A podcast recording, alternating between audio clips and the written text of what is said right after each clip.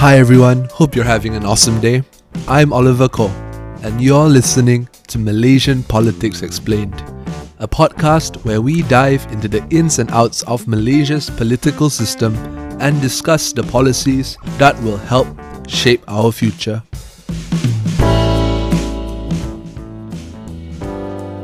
This is the second episode in our Getting Involved series, where we dive into the different ways we, as regular Malaysians, can take part in the political system. In our last episode, we talked about voting and how you can register as a voter, a crucial first step in getting your voice heard by the people who run the country. Today, we're going to be going a little deeper and talking about how we can further push our ideas even in between election years through engaging in civic activism and joining civil societies and we'll be going through a few key topics. The first is what is civic activism? Number two, why are civil societies and non governmental organizations or NGOs important in our political system? And three, how can you join a civil society? So, on to our first question What is civic activism? Civic activism means working to make a difference in one's community through involvement in volunteering, national service, or involvement in public policies and decisions. Basically, it means the efforts of regular citizens in changing the society that they live in. Civic activism can take many forms, but today we're going to be talking about the one that, in my opinion, is the most effective and that brings the longest lasting change. That being joining a civil society or a non governmental organization. So, what are civil societies and NGOs? A civil society refers to an organization created by people who have a focus on a similar cause or a similar interest, and they come in many different forms. An example would be a labor union, whose mission is to ensure their members are well protected, but even a school's PIBG or the church community that you belong to can be considered a civil society. NGOs, on the other hand, refer to a subset of these societies and are organizations of civilians on either a community, national, or international level, which aim to serve a social or political goal. Some examples of NGOs include Bersih in Malaysia, which aims to ensure free and fair elections, or the World Wildlife Fund, WWF, whose goal is to protect the environment, or even Habitat for Humanity, which focuses on building homes for those in need and also for disaster relief. To sum up, civic activism refers to the work of regular citizens to change society. Civil societies or NGOs refer to the organized groups of these citizens who work towards a similar goal. Now, so why are civil societies important to civic activism? There are two main reasons, and the first is to push through specific policy goals of an organization.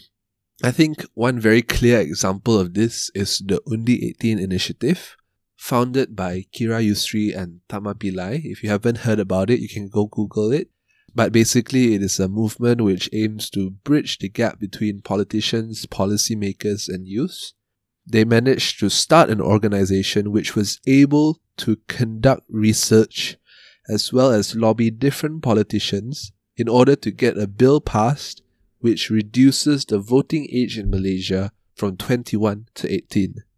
By banding together and pooling resources, more research can be done to develop and write policy proposals which can then be considered by the government of the day. This enables better quality policy to be implemented by the government, which will be able to address key issues.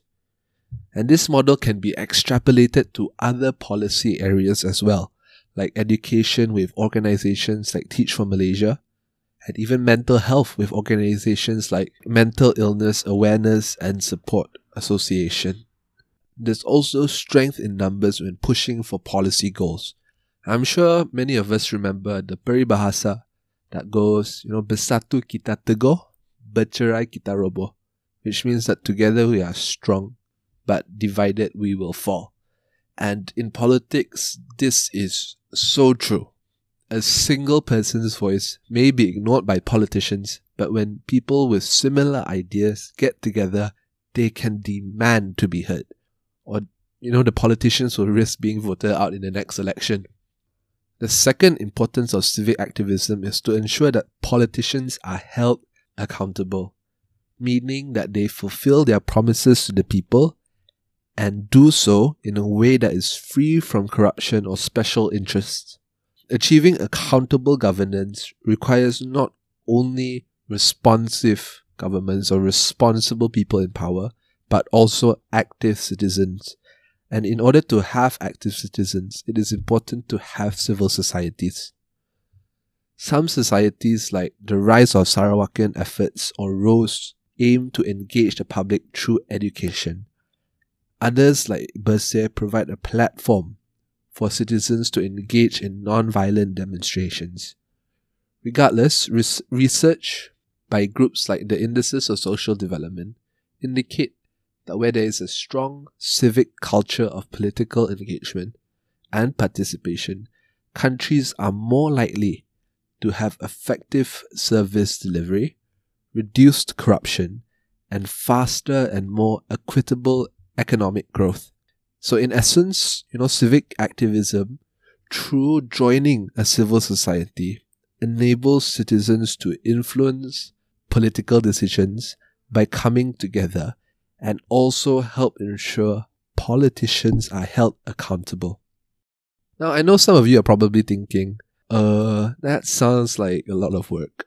I'm so swamped at the moment with my job or with my studies that I just don't have the time to get involved. Well, luckily for you, most civil societies don't require their volunteers to take on full time positions. Many members just join in on activities on weekends or whenever they are free, so you can hold down a full time job and still take part in our democracy. Now that sounds pretty good, right? I'm sure some of you are wondering, you know, how do I join a civil society? Well, if that's you, you're in luck because I've prepared a quick three point guide on how you can join a civil society. I'll go over it quickly now, but don't worry, I'll leave it in the video description if you want to take a closer look. First, find something you're passionate about, an area of policy, and look for an organization centered around that field. There are so many different civil societies which focus on different areas from environmental activism, gender equality, humanitarian work, political accountability, education, mental health, and many more. Ask yourself, what do you think is a major issue in Malaysia that you want to get involved in solving and taking care of? More often than not, there will be like minded people who have started a civil society to try and address these issues. The second step is to reach out and connect. Once you've found a society that interests you, get in touch with them by email or call. Now, from experience, most civil societies are actually quite keen to expand their footprint and will gladly entertain your calls. Remember that they're just as equally likely to want you involved as you want to be involved. It's not a job interview, there's no stress.